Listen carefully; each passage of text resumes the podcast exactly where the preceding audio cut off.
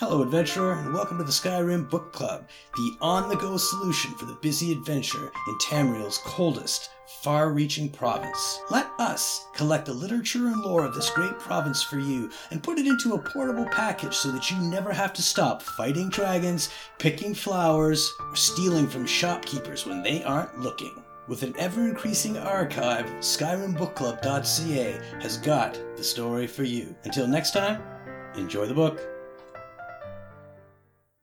Notes on Dimhollow Crypt by Adelwald. Divines be praised! Here at last is the breakthrough I have been seeking. All the dangers I have escaped, the traps I have eluded, and the foul draugr I have avoided have brought me to this at last. In my previous volume of notes and observation regarding Dimhollow Crypt's possible connections to the ancient vampire clans of Skyrim's history, I wrote of a great chamber, far larger than anything else I've yet seen here in the crypt. Alas, a few wandering draugr forced me to retreat to the earlier passages of the crypt, thus depriving me of an opportunity to study this huge cavern.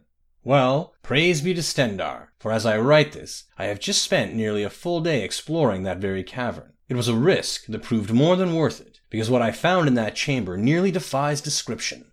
Central to this huge cavern is an island of stone in a subterranean lake. Upon this island is something I can only describe as an elaborate ceremonial construction surrounded by stone columns linked by arches. There is no mistaking the stark contrast in architecture here. No ancient Nords made this stonework. Here, too, were more of the gargoyle statues that I first glimpsed in earlier passageways.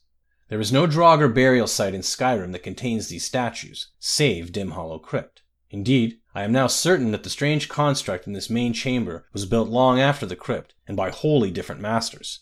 These must be the same builders who placed the gargoyles through the crypt, perhaps to frighten away the curious.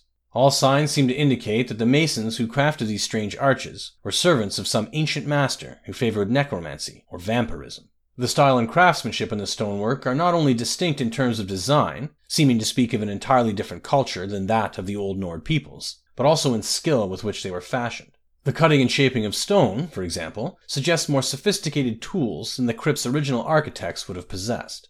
Although I feel a sense of exhilaration that my theories have at last been confirmed beyond any shadow of a doubt, I am also disappointed at the lack of answers. How long ago were these new features added to the crypt, and by whom, and for what purpose? At one point, I have no doubts. I must return to the Hall of the Vigilant and share these findings with my brothers and sisters. When they see what I've discovered with their own eyes, they will no longer scoff at my theories or mock my endeavors. And when that is done, I will return to my work. For now, Dimhollow Crypt might be a mystery, but by Stendarr I will see that mystery solved.